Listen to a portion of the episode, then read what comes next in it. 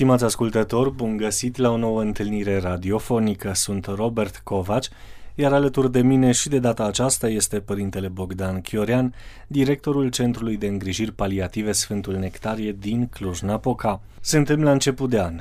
Au trecut sărbătorile, și încet, încet ne întoarcem la programul nostru obișnuit. Părintele Bogdan ne-a propus ca de această dată să ne oprim asupra unui subiect despre care nici nu auzisem până acum. Însă îl las pe părintele să vă spună despre ce este vorba.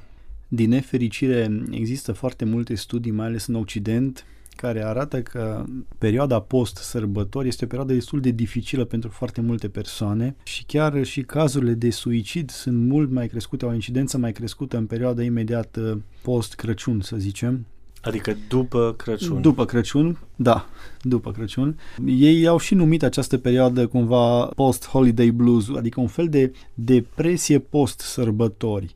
Și de ce se întâmplă lucrul acesta? Ne pregătim pentru sărbătorile de Crăciun încă de la începutul lunii decembrie. Avem sărbătoarea Sfântului Erar Nicolae, începem cu cadourile, apoi încep cumpărăturile, bradul de Crăciun, tot orașul uh, iluminat uh, într-un mod uh, festiv și așa mai departe.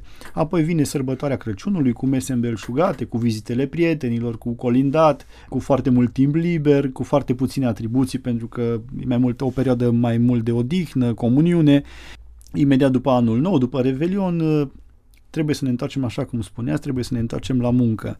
Mai este, mai este apoi un aspect.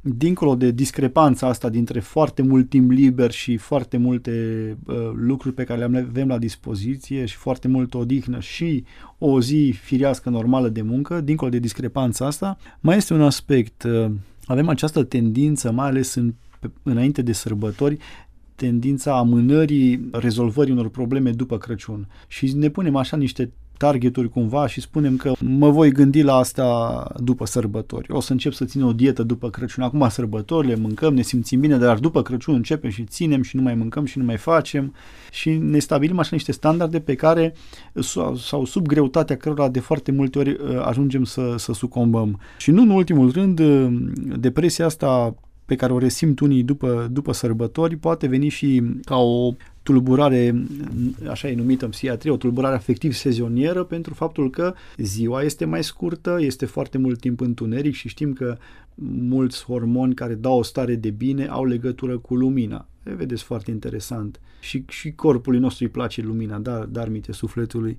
Și dacă nu avem o expunere suficientă la lumina zilei și asta ne poate ajuta să avem o stare, o dispoziție mai proastă, cumva, mai ales după sărbători. Și nu în ultimul rând, sigur, după sărbători ne luptăm cei mai mulți dintre noi cu câteva kilograme în plus, care și astea pot să contribuie la, la starea noastră. Acum, ce putem face? În primul rând, să, să, nu, să nu dramatizăm lucrurile peste măsură și să ne dăm seama că e o stare firească, e o stare normală. E normal să ne simțim altfel de la masa de Crăciun îmbelșugată și atâtea zile de odihnă la o altă zi normală, firească de lucru în care un an nou și avem anumite lucruri de împlinit.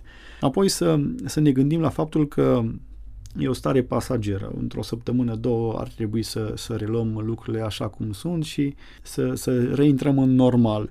Și să putem face mici trucuri. Ar fi util să planificăm, de exemplu, o ieșire peste vreo două săptămâni. Măcar să o planificăm. Uite, peste două săptămâni, în, nu știu, 15-20 ianuarie, o să mergem la Săniuș undeva sau planificăm o ieșire, adică o, să avem o proiecție cumva pe, pe, pe un termen, ajută, ajută și asta un, la, la liniștire. Și apoi mai e un lucru, haideți că așa cum am, am început sărbătorile cu o lună înainte de Crăciun, haideți să nici nu le terminăm foarte repede, adică după Crăciun repede să scăpăm de brad, de decorațiuni, strângem totul și mergem din nou la serviciu. Să le mai lăsăm că nu, nu încurcă pe nimeni, le mai lăsăm o perioadă. Nu întâmplător, vedeți câtă înțelepciune are biserica, nu întâmplător orice praznic are și o dovania praznicului, adică post-prăznuirea, prăznuirea de după.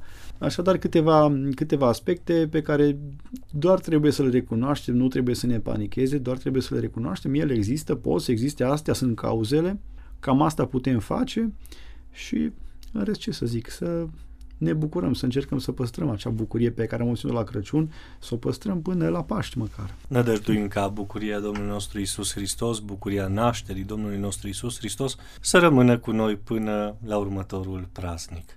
Pace și bucurie tuturor. Doamne ajută!